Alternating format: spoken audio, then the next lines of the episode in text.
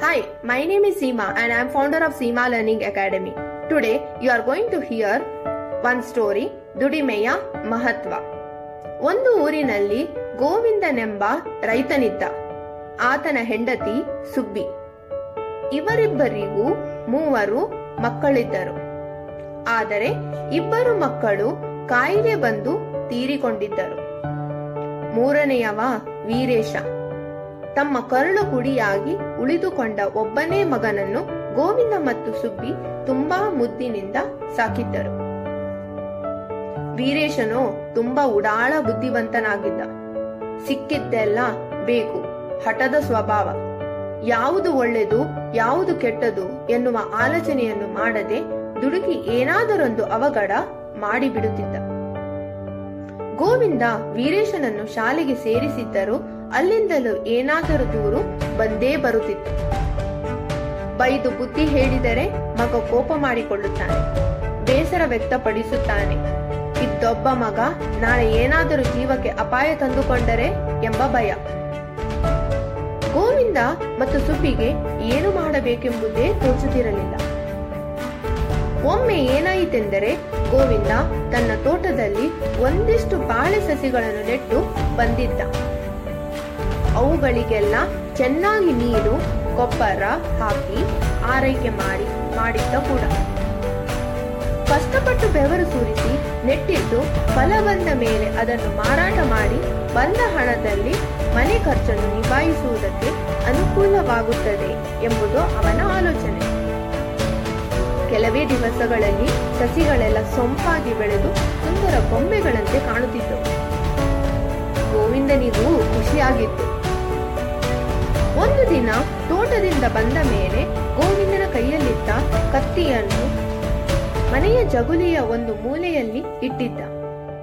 ಇದನ್ನು ನೋಡಿದ ವೀರೇಶ ಆ ಕತ್ತಿಯನ್ನು ತೆಗೆದುಕೊಂಡು ಸಿಕ್ಕಿದ್ದೆಲ್ಲ ಕಡಿಯುತ್ತಾ ತೋಟದ ಕಡೆಗೆ ಬಂದ. ಅವನಿಗೆ ಕಡಿದಾಗ ಬಂದ ಕಚಕ್ ಕಚಕ್ ಸದ್ದು ಒಂದು ರೀತಿಯ ಮಜಾಕು ಕೊಟ್ಟಿತು ಉತ್ಸಾಹದಿಂದ ಅಲ್ಲಿದ್ದ ಗಿಡಗಳನ್ನೆಲ್ಲ ಕಡಿಯುತ್ತಾ ಹೋದ. ಹಸಿರಿನಿಂದ ಕಂಗೊಳಿಸುತ್ತಿದ್ದ ತೋಟ ಬಯಲಾಗಿ ಬಿಟ್ಟಿತ್ತು. ವೀರೇಶನೋ, ತಾನೇನೋ ದೊಡ್ಡ ಸಾಧನೆ ಮಾಡಿ ಬಂದವನಂತೆ ತಂದೆಯ ಬಳಿ ಬಂದು ತಾನು ಗಿಡಗಳನ್ನು ಕಡಿದ ವಿಚಾರವನ್ನು ಖುಷಿಯಿಂದ ಹೇಳಿಕೊಂಡ. ಗೋವಿಂದನಿಗೆ ಅನುಮಾನ ಬಂತು. ಆತ ತೋಟಕ್ಕೆ ಹೋಗಿ ನೋಡಿದರೆ ಬಂಗಾರದಂತ ಬಾಳೆ ಸಸಿಗಳೆಲ್ಲ ನೆಲಸಮಗಳಾಗಿದ್ದವು. ತಾನು ಅಷ್ಟೆಲ್ಲ ಕಷ್ಟಪಟ್ಟು ನೆಟ್ಟಿದ್ದನೆಲ್ಲ ಒಂದೇ ನಿಮಿಷದಲ್ಲಿ ಹಾಳು ಮಾಡಿದ ಮಗನ ಮೇಲೆ ತುಂಬಾ ಸಿಟ್ಟು ಬಂತು. ಆದರೆ ಗೋವಿಂದ ದುಡುಕಲಿಲ್ಲ. ತಾಳ್ಮೆ ವಹಿಸಿದ. ಹೇಗಾದರೂ ಮಾಡಿ ಮಗನಿಗೆ ಬುದ್ಧಿ ಕಲಿಸಬೇಕು. ಇಲ್ಲದಿದ್ದರೆ ಅವನ ಭವಿಷ್ಯಕ್ಕೆ ತೊಂದರೆ ಎನಿಸಿತು. ಆತ ಮಗನನ್ನು ಕರೆದುಕೊಂಡು ಹೋಗಿ ಒಂದಿಷ್ಟು ಬಾಳೆ ಸಸಿಗಳನ್ನು ತಂದು ತೋಟಕ್ಕೆ ಹೋಗಿ ಮಗನ ಹತ್ತಿರವೇ ಗುಣಿ ಹೊಡೆಸಿ ಸಸಿಗಳನ್ನು ನಡೆಸಿದ. ವೀರೇಶನಿಗೆ ಈಗ ಅರ್ಥವಾಯಿತು. ಅವನಿಗೂ ಕೆಲಸ ಮಾಡಿ ಮಾಡಿ ಮೈಯಿಂದ ಬೆವರು ಸೋರುತ್ತಿತ್ತು. ಆತ ಸೋತು ಸುಸ್ತು ಪಡಿದ.